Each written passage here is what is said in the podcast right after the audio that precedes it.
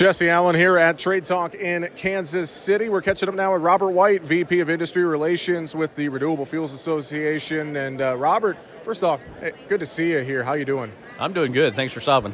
Appreciate the time. We have uh, no doubt a lot of things going on in ethanol and the renewable fuel space right now.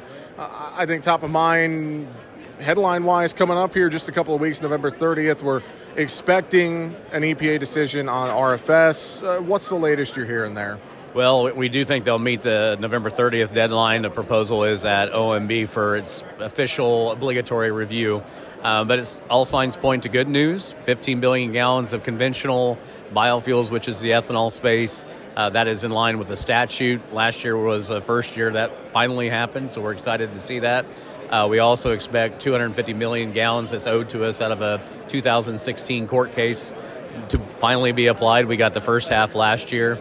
And then the maybe the best part of it is the multi-year certainty that we'll get 23, 24, and 25 all proposed at the same time. So again, it has to go through its public comment period. It won't be finalized until late spring or early summer. But it's another sign that the RFS is back on track and reduce small refinery exemptions and 15 billion gallons and court cases finally being followed. Good news.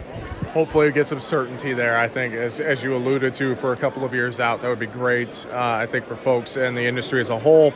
Another issue, E15, year round E15. I know that's something we're talking about with our, our senators and congressmen and women and, and throughout the industry. What's the latest you're hearing there?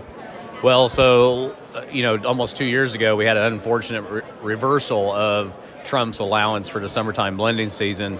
That was brought on by the refiners. It was a decision they made on their own, and, and unfortunately for us, they won. This past summer, we were still allowed to sell E15 because of emergency waivers under the Biden administration, using low gasoline supply, using the situation, unfortunate situation in Ukraine, to really. Uh, understand and let consumers and the general public know that we need all the fuel we can get right now, and ethanol is not only a way to extend that fuel supply, but lower the price. And so, right now, we're working on really two different approaches to fix it.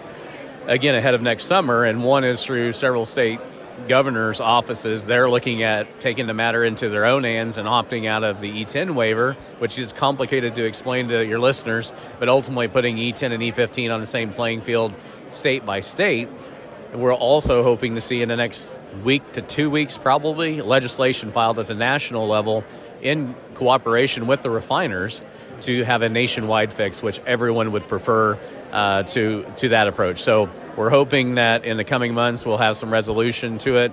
Once and final, uh, it, it, would be welcomed. A lot of energy and resources have been spent on this one topic, but again, it's very important. Uh, EIA just yesterday put out a report that the blend inclusion rate, which is the amount of ethanol in on average in a gallon, that hit 10.6% in August. So if you think about E10 and the blend wall and all those things you've heard over the years, obviously it doesn't exist because increased E15 and E85 blew right through it this summer. Uh, it was a set of unfortunate events that got us there, but nonetheless, the consumers won out with having lower price fuel at the pump. Well, Robert, I know a lot of different things we're watching closely, and I know you guys are doing a great great work in the industry with the RFA, keeping tabs on things and keeping people informed. And we'll talk again soon. Uh, but before, real quick, any final thoughts? Anything else on your mind right now? No, if you just want to stay up to date on what we're working on or, or what we're putting out, tune in to ethanolrfa.org. Fantastic. Robert White with the Renewable Fuels Association. Appreciate a few minutes of your time here during Trade Talk. We'll, uh, we'll get you on the show again soon. Thanks so much. Thank you.